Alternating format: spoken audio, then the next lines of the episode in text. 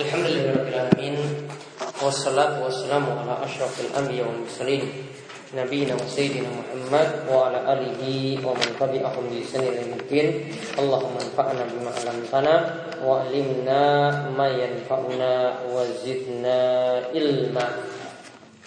Baik, jadi alhamdulillah kita kembali membahas fikih sunnah lin nisa pelajaran fikih pada para wanita. Satu pembahasan sudah kita rampungkan. Bersuci pun rampung. Ya. Berarti ada ujian kan? Ada ujian nanti insya Allah. Dua pekan lagi. Ujian. Kalau orang itu ujian, ikut ujian itu dapat pahala. Belajarnya juga dapat pahala. Enggak nyontek juga dapat pahala lagi, masya Allah. Dikira dapat pahala itu cuma dengan sholat, puasa gitu. Belajar juga itu dapat pahala. Maka sebagian ulama itu katakan, kalau kita sinau terus, belajar terus, kapan mau amal? Maka mereka jawab, wong kamu itu belajar saja itu sudah beramal. Karena belajar saja itu sudah dihitung pahala. Yang jadi belajar itu sudah duduk seperti itu sudah dapat pahala loh. Apalagi ditambah dengan amalan. Baik, sekarang judul baru Kitab Sholat. Kitab Sholat. Mari mulai dari pembahasan ain, terus wudhu, mandi, tayamum, haid, nifas, istihadah. Terus. Berarti berapa bahasan itu? Air, wudhu, tayamum, mandi, haid, nifas dan kawan-kawan. Lima. Lima soal aja besok nggak apa-apa.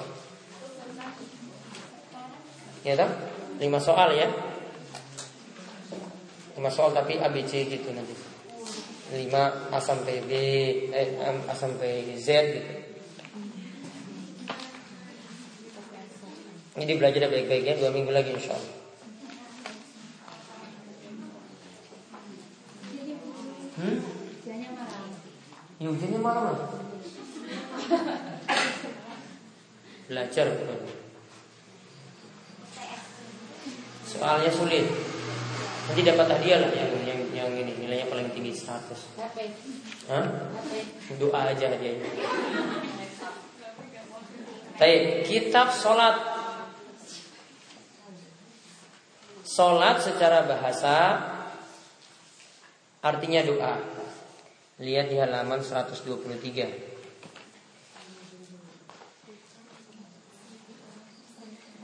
Sholat secara bahasa artinya doa.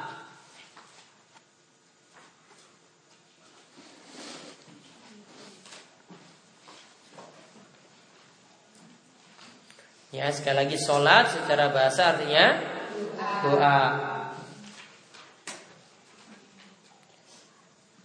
Terus titik dinamakan demikian dinamakan demikian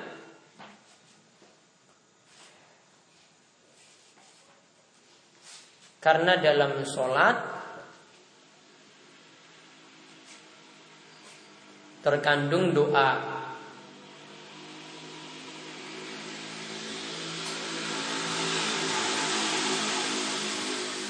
Karena di dalam sholat terkandung doa. Coba lihat di dalam sholat doanya itu letaknya di mana saja. Tahu? Doa iftitah ya itu sudah ada doa. Hah? Karena doa iftitah coba lihat Allahumma ba'id baini wa baina khotoya ya, Allah jauhkanlah aku dari dosa-dosa sejauh langit ya, sejauh uh, barat dan timur. Itu berarti minta supaya dijauhkan dari dosa. Sudah berisi do doa. Ada lagi tempat doa lagi. Nah, sekarang catat ya tempat-tempat doa di dalam sholat.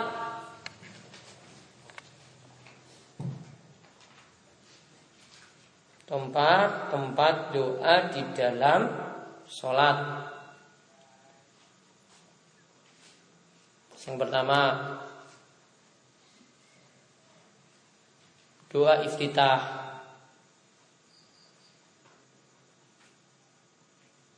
Ibu sudah hafal berapa doa iftitah? Lagi dua? Hmm? Diwarai lagi dua Nanti bisa ditambah tiga, empat, lima Itu sampai sepuluh lebih itu doa iftitah Variasi-variasi Kemudian yang kedua pada surat Al-Fatihah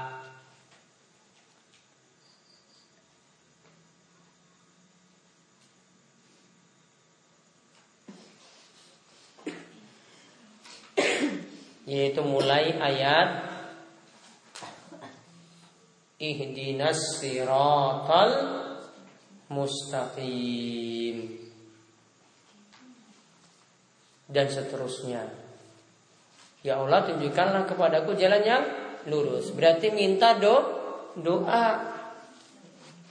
Makanya ketika baca waladhdallin ditutup dengan amin. Dan kata Nabi, siapa yang aminnya itu pas dengan aminnya malaikat, Ya, siapa yang aminnya itu pas dengan aminnya malaikat dosa-dosanya diampuni. Ya, aminnya pas dengan aminnya malaikat. Tahu aminnya malaikat bagaimana? Ya pokoknya amin saja. Nanti malaikat juga bareng di situ. Karena kita nggak tahu aminnya di mana letak. Dia baca bagaimana? Oh, enggak kan enggak dengar. Kemudian yang ke Tiga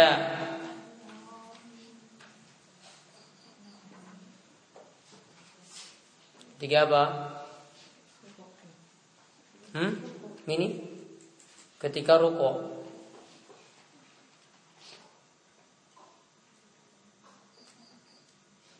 Doa ruko Yang doa nomor tiga itu apa? Yang saya bagi kemarin bacaan Subhanakallahumma Rabbana wa bihamdika Allahumma firli. Nah itu pada Allahumma firli ya Allah ampunilah dosa-dosaku. Terus kalau bangkit dari ruku doanya apa? Rabbana wa lakal hamdu. Terus ada lanjutannya lagi panjang. Apa? Hmm? Rabbana wa lakal hamdu. Ada lanjutannya lagi min asawati min ardi min wasita min syai'in ba'du dan seterusnya. Itu kalau dilanjutkan dengan yang panjang itu disebutkan dalam hadis malaikat itu akan berlomba-lomba nyatat amalan orang itu. Ya, kalau dia baca doa doa setelah rukuk tadi, doa yang panjang tadi, bacaan yang panjang, itu malaikat akan berlomba-lomba untuk nyatat amalannya. Coba sampai malaikat itu berlomba-lomba untuk nyatat amalan dia tadi. Kemudian yang keempat ketika sujud ketika su sujud di samping tadi doanya itu loh subhanakallahumma rabbana wa bihamdika allahumma firli juga doa saja saat sujud itu adalah doa yang mustajab Nabi SAW mengatakan akrabu ma yakunul abdu min rabbihi wa huwa sajidun fa doa. Tempat yang manusia dekat dengan Allah yaitu ketika dia sujud maka perbanyaklah doa ketika itu.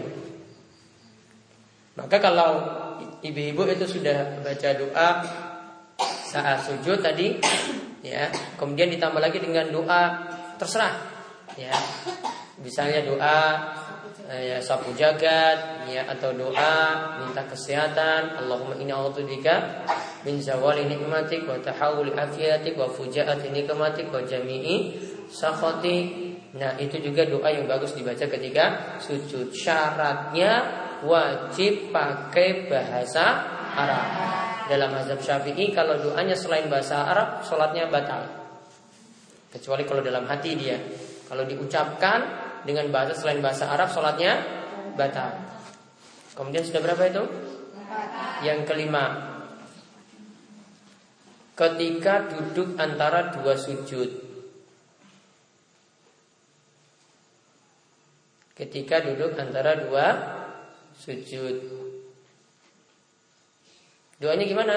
Robek firli, robek firli. Ya Allah ampunilah aku, ampunilah aku. Itu juga isinya do, doa. Kemudian yang ke enam sampai tujuh nantinya. Yang ke enam Doa saat tahiyat akhir.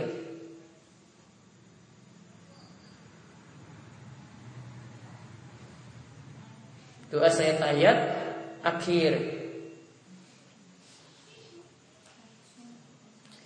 Doanya itu kata para ulama ya. Kalau dalam mazhab Syafi'i dianggap itu doa mulai dari ucapan syahadat. Ya, mulai dari ucapan syahadat. Jadi dalam mazhab Syafi'i mengangkat jarinya itu ketika ucapan doa tadi yaitu dia baca at-tahiyatulillah wassalatu wa thayyibat assalamu ya nabi warahmatullahi wabarakatuh assalamu alayna wa ala ibadillahi sholihin lalu baca asyhadu alla asyhadu alla ilaha illallah baru ngangkat jari Insya Allah pendapat ini yang lebih tepat jadi ngangkat jarinya ketika ucapan syahadat pas isyarat pada Allah yang artinya kita mentauhidkan atau mengesahkan Allah. Jadi tidak dari awal, namun dari bacaan syahadat. Ya. Kemudian nanti doanya ada lagi nanti mulai nanti sampai Allahumma salli ala Muhammad wa ala ali Muhammad kama sallaita ala Ibrahim wa ala ali Ibrahim innaka Hamidun Majid ini masuk doa sampai pada Allahumma inni a'udzubika min azabi jahannam wa min azabil qabri wa min fitnatil mahya wal mamat wa min syarri fitnatil masihid dajjal Kenapa minta perlindungan pada dajjal? Karena dajjal ini makhluk yang paling jahat nantinya. Nanti ketika dia itu keluar Hidup di dunia itu selama 40 hari saja. Hidup di dunia selama 40 hari saja. 40 harinya Satu hari itu lamanya setahun. Satu hari yang lain lamanya sebulan. Satu hari lainnya nanti lamanya sepekan. Satu harinya yang lainnya lagi hari-hari yang lainnya sisanya Seperti hari-hari biasa maka para sahabat bertanya kepada Rasul, "Wahai Rasul, kalau satu hari itu rasanya setahun, terus gimana kami sholat?" Berarti nanti untuk misalnya subuh sampai subuh lagi nunggu berarti setahun. Uh, nganggurnya lama sekali. Setahun lagi baru nunggu subuh. Maka Nabi SAW katakan, hitunglah sesuai dengan waktu yang kalian biasa lakukan.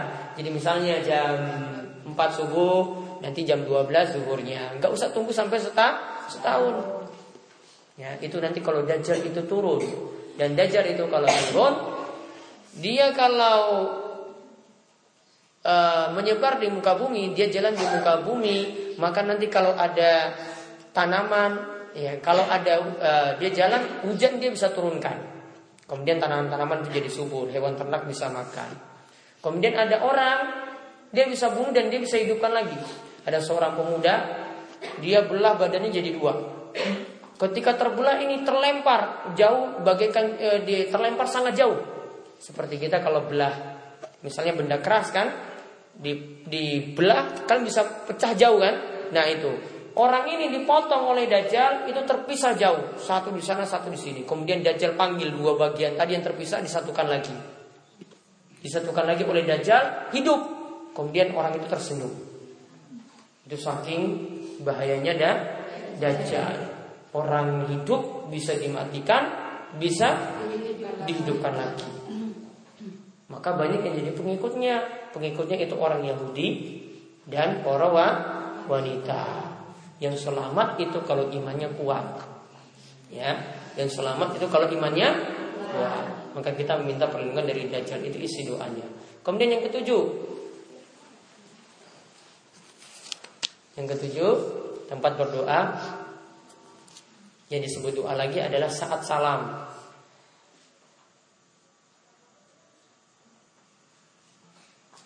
Karena salam berisi Karena salam itu berisi doa selamat, rahmat, dan keberkahan.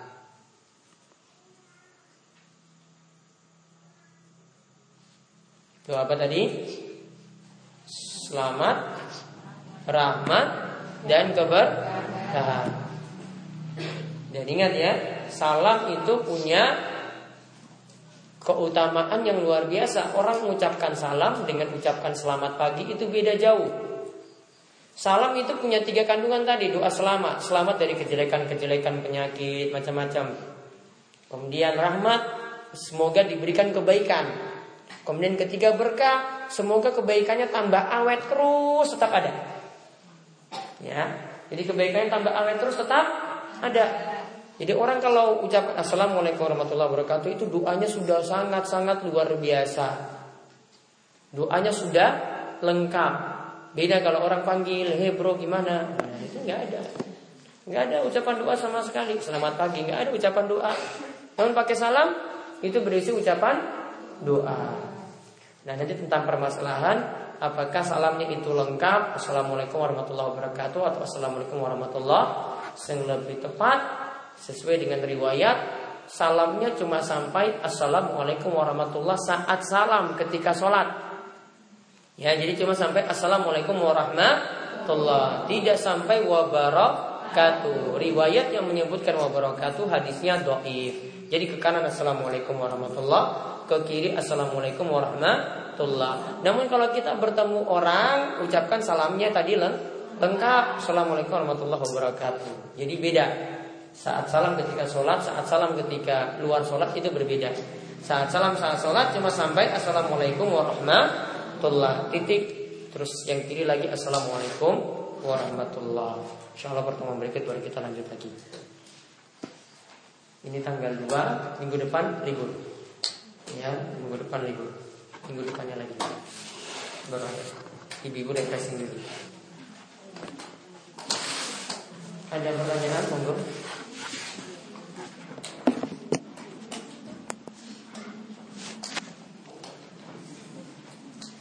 Saya ada waktu 10 menit. Hmm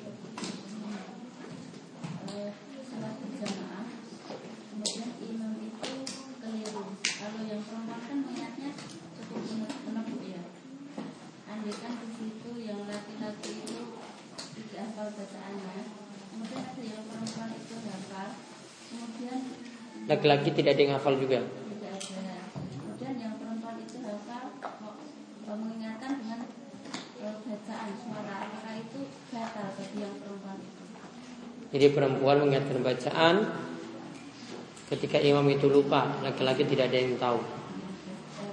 kan Nah, tepuk itu berlaku untuk selain membetulkan bacaan. Oh, iya, kalau membetulkan bacaan tetap ditegur langsung. Jadi ketika misalnya imam baca amayata alun gitu misalnya, terus dia lupa lanjutannya, maka nggak cukup yang makmum teriak subhanallah karena nanti imam kira lanjutan ayatnya subhanallah juga.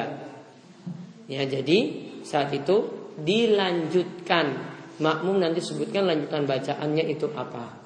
Jadi itu yang lebih tepat. Allah untuk perempuan berlaku yang sama seperti itu kalau ingin membetulkan bacaan. Ada lagi yang lain? Okay.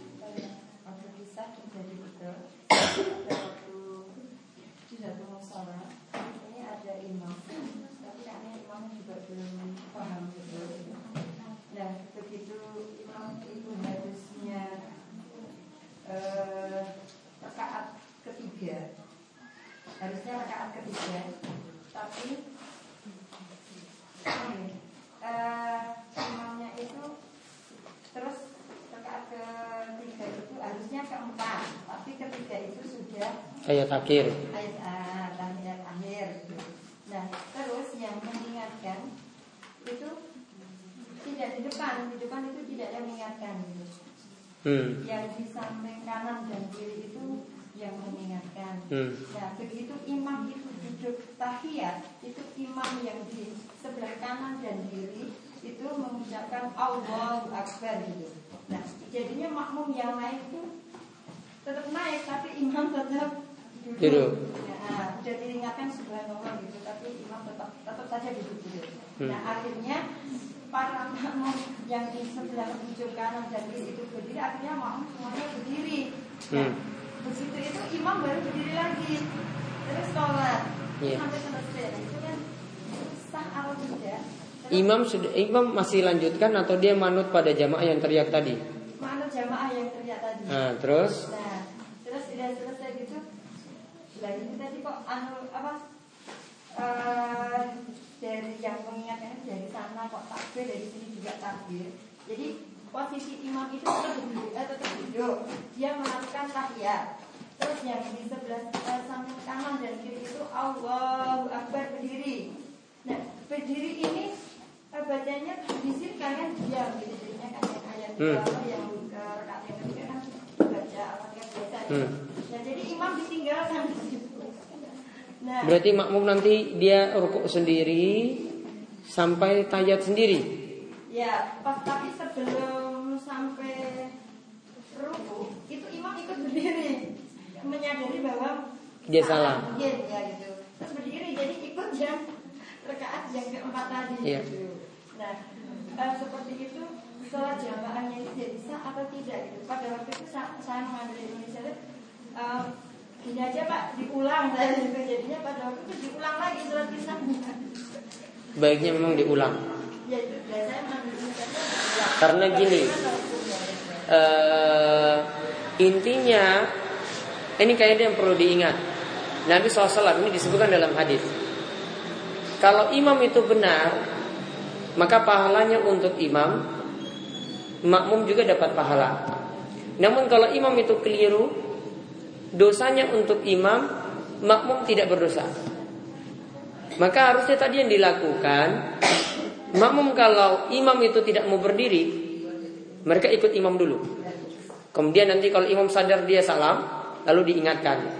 Ya, Pak tadi sholatnya lagi tiga, namun Bapak sudah tahiyat. Ditambah satu lagi, tambah satu lagi, baru setelah itu salam, ya tahiyat salam, baru nanti ada sujud sahwi. Ya baru ada sujud sahwi ketika itu. Harusnya seperti itu. Namun ketika tadi posisinya imam jadinya malah tidak diikuti. Ya kan? Imam tidak diikuti. Padahal kaidahnya tadi imam itu diangkat untuk diikuti. Kalau dia benar ya dia dapat pahala, makmum dapat pahala. Kalau dia salah ya sudah dosa untuk dia. Itu enaknya ikut imam seperti itu. Nah, jadi yang ter- yang terjadi tadi akhirnya makmum tidak manut lagi pada imam. Makmum sudah ruku, imam masih berdiri. Akhirnya tidak jadi lagi jamaah. Ya, jadi baiknya sholatnya diulangi lagi dari awal. Itu lebih selamat. Namun posisinya tadi, kalau imam duduk, makmum juga harus terpaksa ikut duduk. Ya, sudah diingatkan subhanallah, imam tetap pede, sudah dia ikut terus. Baru nanti setelah salam ditegur. Pak tadi kurang satu rokaat, tadi sudah rokaat ketiga, bapak sudah salam, keliru. Seperti itu. Ada lagi? Monggo ibu-ibu.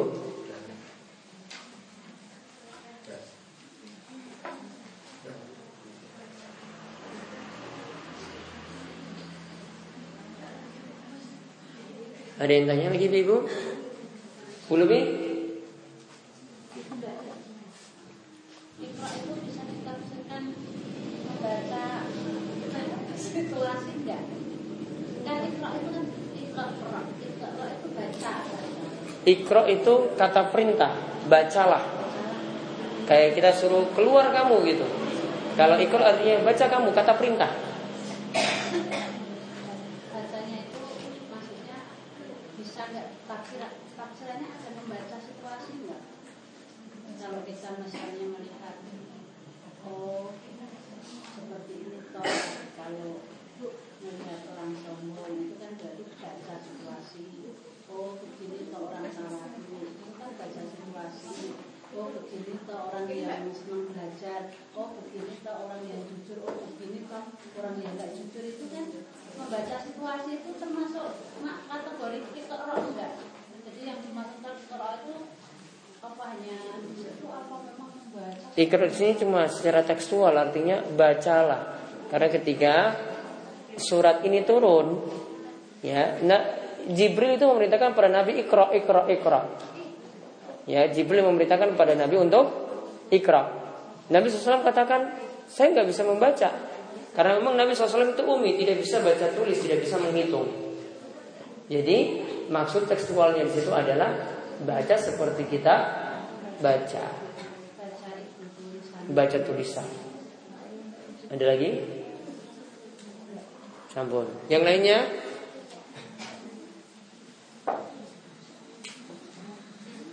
Un